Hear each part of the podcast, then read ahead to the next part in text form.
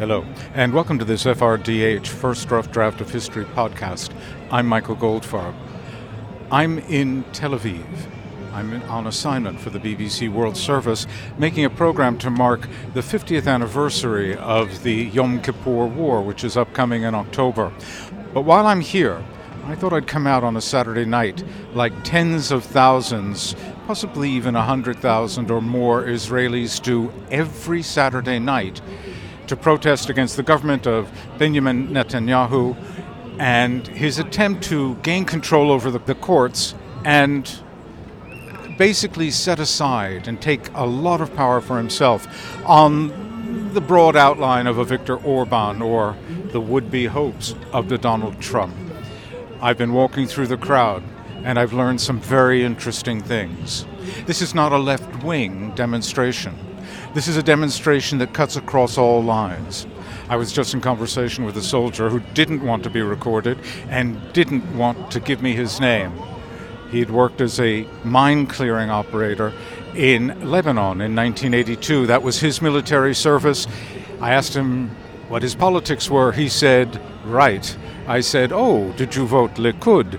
And he said, I, uh, further right, a hard right man. And he said to me, we have lost our sense of principles and we must end this government.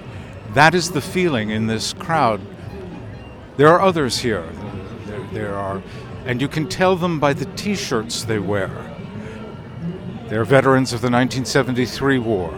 There are people who want to end the occupation in Palestine. There are women who serve in the reserves. As I'm watching, the most interesting thing of all, everyone is carrying an Israeli flag. It is the big lesson of these continuing demonstrations is that the key symbols of patriotism should not be surrendered to a right wing populist government. And so you find people who might have spent most of their lives being highly critical of the occupation of the West Bank and Gaza, people who wish Israel had to fight a little less than it does and was a little less militaristic than it is, walking up and down the street with the Israeli flag. It is an extraordinary sight and one that people in the United Kingdom or in the United States could do well to remember the next time they come out to protest against a right wing kind of law or government. Don't surrender the patriotic symbols. I also spoke to some people. We, we were silent when Rabin was murdered and we were silent about uh, the occupation and the apartheid, and we were silent all these years, too long, and we let all these fanatics and religious and messianic people get to power and start with their uh, counter revolution. So now we woke up, and now we're going to stop you with all means, all necessary means.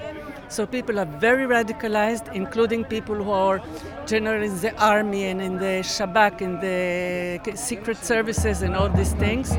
And of course, professors and high techs and, and doctors and nurses and psychologists and whatnot and artists. You see, they're beginning to, it will be more than 100,000 today here.